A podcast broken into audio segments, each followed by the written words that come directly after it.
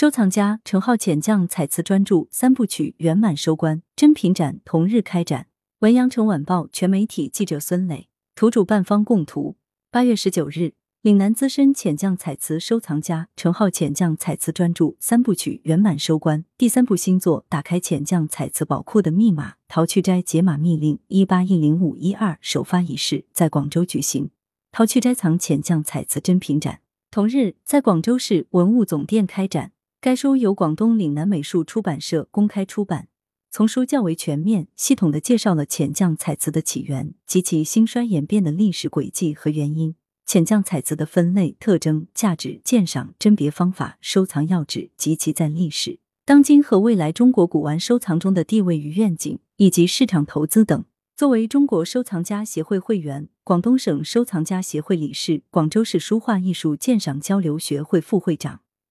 陈浩素有岭南地区收藏与研究浅匠彩瓷领军人物之称。自二十世纪九十年代起。陈浩将目光锁定在别人还尚未有过多关注的浅绛彩瓷，只因浅绛彩瓷是以瓷质为载体的文化艺术品，是瓷器与书画的完美结合，具有工艺美术和文化艺术的双重价值，既可赏瓷又能赏画。到今天，陈浩所收的浅绛彩瓷藏品已达六百多件。陈浩表示，随着浅绛彩收藏的日渐升温，其市场上难免泥沙俱下，出现了不少赝品，如何甄别与收藏变得十分重要。读者也希望我能再写一本适于初入行者学习的、更为通俗、更接地气、更加实用的浅绛彩瓷收藏与投资的专业书籍。据介绍，这本书具有较强的实际指导意义，它有的放矢的解决了初入行者的疑惑，并送上了入门钥匙，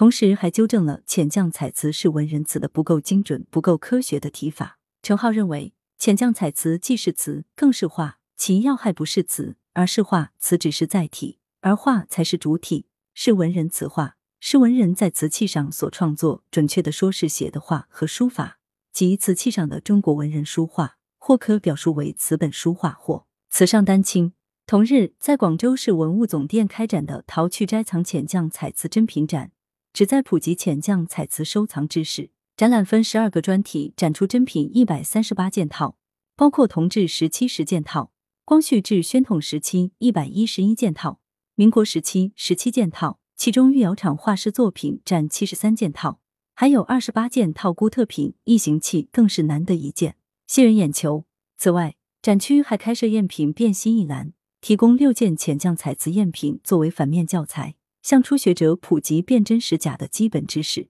据悉，展览由广州市文物总店举办。还得到了广东省收藏家协会、广州市书画艺术鉴赏交流学会、广州地区出版物新闻工作者协会、广东岭南美术出版社有限公司、雅昌文化集团有限公司等单位支持。展期至八月二十四日。来源：羊城晚报羊城派，责编：文艺。